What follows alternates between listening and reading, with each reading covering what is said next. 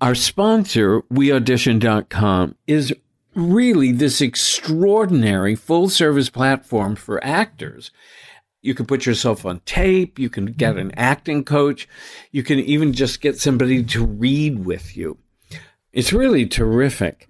And the cost is to sign up is like $10 a month. But if you listen to I Don't Need an Acting class, Walker has worked out this terrific deal where you get a 25% discount.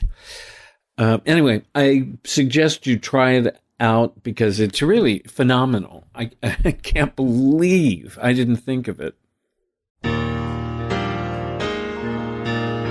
Welcome to I Don't Need an Acting Class with Milton Justice.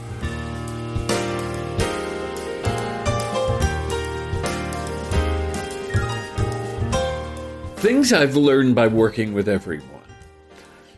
Specifically with Walker, I wanted to get back to how is the character like me? How is the character not like me? I think just being able to sit down and specifically look for places where you find the differences because it gives you something to work on. And I think it's important. I think what we're looking for is what are the actor technique things that we need? I think one of the things that we're looking for is what are the things that I can work on that I know how to work on and one of the things that I know how to work on is a character trait. I think it becomes more important all the time because at least it gives you something specific to hold on to, especially if it's different. And if you strive to find something different, I mean, it's like you set out to say, this character is not called Walker Vreeland you really do have to find what's different. You can find things that are like you. I don't think they're as much fun, but it's only because then you have to say to yourself, so, you know, if, if this is how I am, then what is it that I do? And I don't know. I personally hate self analysis if I say a character is over the top and I'm a little over the top, then I, and I have to analyze what makes me over the top, I, I just go, ugh, God, who cares? Anyway, so so when Walker was working on John Margulies, now the interesting thing about these devised pieces that we're doing, uh, which are very specific, what makes them specific is we really have no limitations. We, we, the truth is, we don't in a play, but we really don't when we know absolutely nothing about these people. I mean, Walker's listened to John Margulies talk before. He's very, very calm. Michelle has listened to Deirdre talk before. She's not very interesting. Um, you know, I, I have to say, Michelle is more interesting. In fact, the way that Michelle tells her story is much more interesting than the way that because Deirdre's a writer. She's not really a personality. I mean, you, you know, it, when you're doing when you're playing a person, you have to be something. Uh, Greg working on Dick Leitch, that's the most boring person I've ever heard in my life. And I know he was politically significant and he did all of these these terrific things, but he just hearing him talk, it was just like, I'm sorry, did I fall asleep? So, so in this case, you actively have to find something that you want to play. And by the way, man, I did sides with Teo, sides with Greg over the weekend, and man, talk about digging to find something. I mean, this was, whew, I mean, finding anything with these sides is a miracle. So, with Walker as an example, we what, what did you decide on that you want to like focus on with John Margulies as something very specific that is the way he is? Well, his modesty in that he he he brushes off attention. Okay, so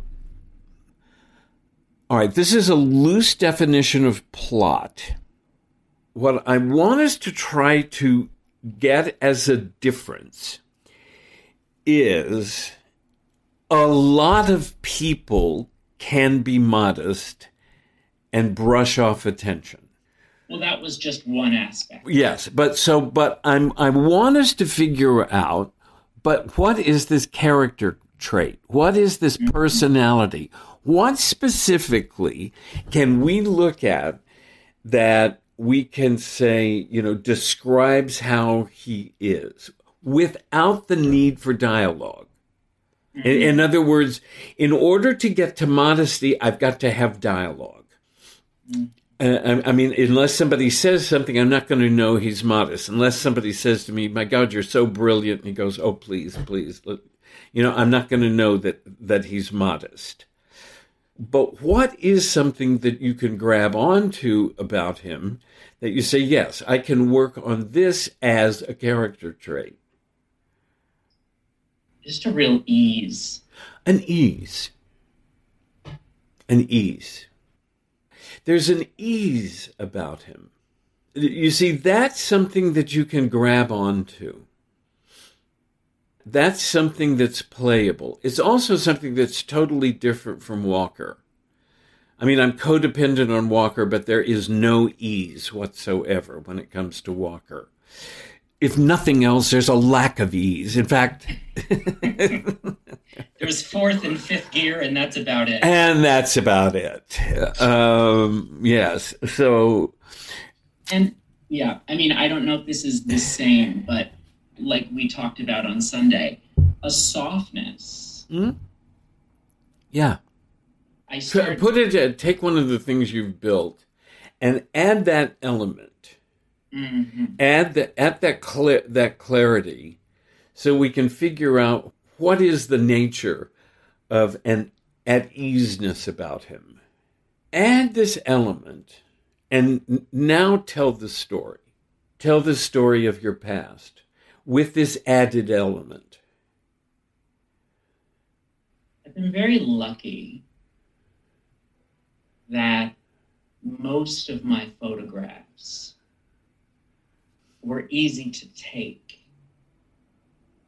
There was one photograph that almost didn't happen and believe it or not, it was Paul Bunyan and Babe the Blue Ox. Not the one in Bemidji, but in Spruce, Minnesota. I'd been shooting, and seemingly out of nowhere, a young Italian man approached me. And he said, I'm sorry, sir, but you can't take photographs without written permission.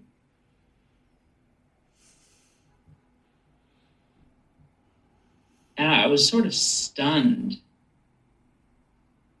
And I remember he had a name tag that said Elvis on it.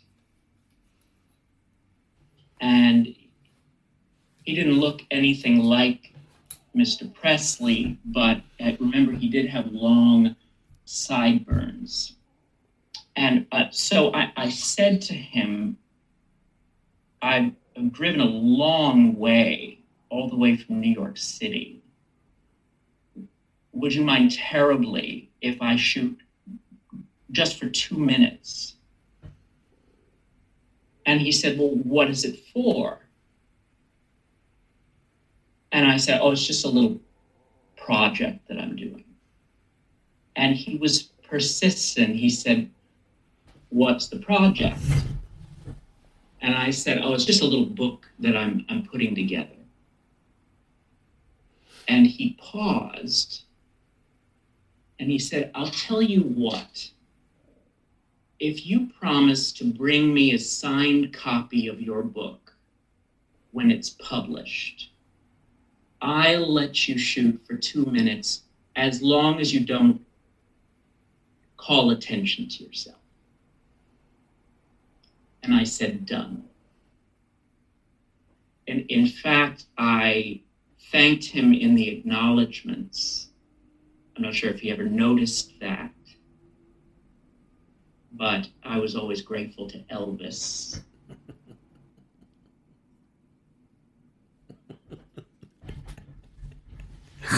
nice. Yes. Yes. I mean, obviously, you see a difference, but but do you, you know it, it's it, it's specific, and it takes it. You have always been connected because you've been excited about him, and that's important. But it needed to move into who is he that you are excited about. Yes so that's that's it now we have now we're beginning to get a, a, sense of him so that's yes you see and also it's not and i want to point this out because when i first talked to you about it you assumed that what i wanted you to do was to change your physicality and to change the way you talk and to work externally but what this was was was actually working more on how he lives in the world. And the effect of it was you slowed down. It was clearer. You, see, so there's a difference. This is the reason that you, one, as an actor, will, you know, sit back and, and say, okay, so you want me to slow down? Well, yes, I want you to slow down. Uh, you want me to be about that. That's yes. the effect of yes, and, and so also it's he. You start to hear his rhythm. Exactly, and that's the reason you. It's because you have chosen a character trait or a personality, if you will, and so you begin to merge into that character trait. The air quotes performance of it is not artificially induced, if you will. Mm-hmm. It it just it, it just comes out of what you understand to be his relationship to the world around him. That's not a weird concept, is it?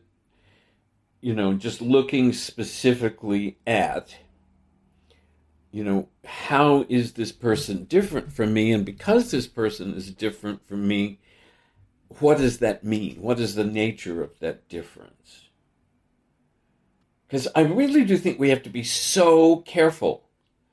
Otherwise, we perform us. It will work in certain aspects, I suppose.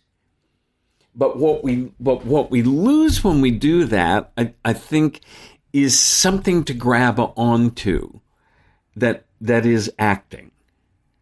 We miss that fun opportunity that we grab onto something that, that we that we like. I think I think we like playing something that's not us.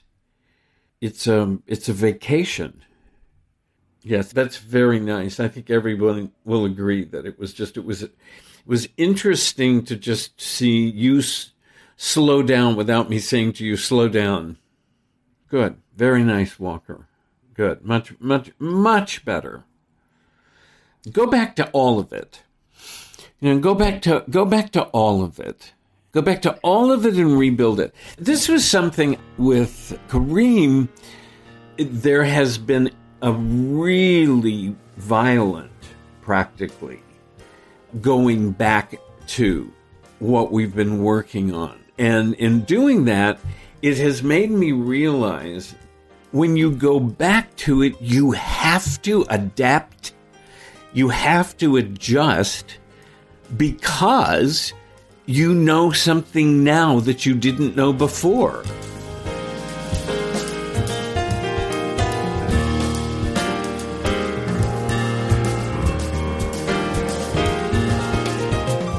I Don't Need an Acting Class is hosted and created by Milton Justice. Senior producer is me, Walker Vreeland, and director of online media is Evan Solers.